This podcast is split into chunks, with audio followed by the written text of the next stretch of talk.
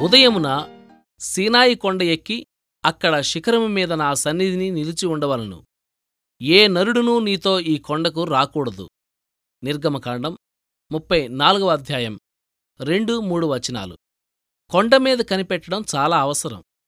దేవుణ్ణి ఎదుర్కోకుండా క్రొత్త రోజును ఎదుర్కోకూడదు. ఆయనతో మాట్లాడనిదే ఇతరులతో మాట్లాడకూడదు.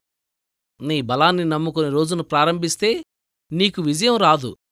నీ హృదయంలో దేవుని గురించిన కొన్ని ఆలోచనలతో ధ్యానంతో అనుదిన జీవితంలోనికి ప్రవేశించు. నీ జీవితపు నాయకుడు మహిమాన్వితుడైన అతిథి యేసుక్రీస్తును కలుసుకోకుండా మరెవర్నీ ఆఖరికి నీ ఇంట్లో వాళ్ళను కూడా కలుసుకోవద్దు. ఒంటరిగా ఆయన్ని కలుసుకో. క్రమంగా కలుసుకో. ఆయన మాటలున్న గ్రంథంలో ఆయనతో మాట్లాడు. ఆయన వ్యక్తిత్వపు మహిమ నీ దైనందిన జీవితంలోని ప్రతి పనిని జరిగించేలా ఆ పనులన్నిటినీ ఆయన అనుమతితోనే ప్రారంభించు. దేవునితో మొదలుపెట్టు ప్రతిదినం నీ సూర్యుడాయనే ప్రాతకాలపు వెలుగాయనే చెయ్యాలనుకున్నవన్నీ చెప్పు ఆయనకే. ఉదయమే కొత్త పాట పాడు అరణ్యాలతో పర్వతాలతో మందమారుతాలతో మైదానాలతో మరుమల్లెలతో గొంతు కలిపి ఆలపించు. దేవునితోనే వెయ్యి నీ మొదటి అడుగు నీతో రమ్మని ఆయన్ని అడుగు. నదులైనా పర్వతాలైనా జలపాతమైనా అడుగు ఆయన తోడు.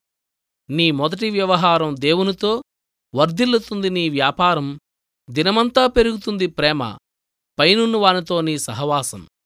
మొదటి పాట దేవునికి పాడు నీ సాటి మనిషికి కాదు మహిమగల సృష్టికర్తకే ఆయన చేసిన సృష్టికి కాదు. దేవుని కోసం గొప్ప పనులు చేసిన వాళ్ళంతా తెల్లవారుజామునే లేచి మోకరించిన వాళ్ళే. మాథ్యూ హెన్రీ ఉదయం నాలుగు గంటలకే లేచి ధ్యానం మొదలుపెట్టేవాడు. ఎనిమిది దాకా ఉండేవాడు. ఉదయ ఫలహారం చేశాక కుటుంబ ప్రార్థన. మళ్ళీ మధ్యాహ్నం దాకా తన గదిలోనే చదువుకుని భోజనం చేసేవాడు. మళ్ళీ నాలుగు దాకా రాసుకుంటూ గడిపి ఆపైన స్నేహితులను దర్శించడానికి వెళ్ళేవాడు డాడ్రిడ్జ్ గారు ఉదయం ఐదు గంటలకు లేవడానికి ఏడు గంటలకు లేవడానికి తేడాలు చెప్తుండేవారు.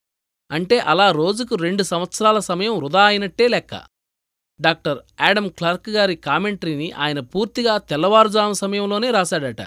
బార్నెస్ గారి కామెంటరీ కూడా ఆయన ఉదయం గంటల్లో పడిన కష్టం ఫలితమే. సుమియోన్ అనే కళాకారుడి కళాఖండాలన్నీ తెల్లవారుజాములో వేసినవే. కాబట్టి మనం కూడా ఉదయ సమయాన్ని దేవుని కోసం గడపడం మంచిది కదా?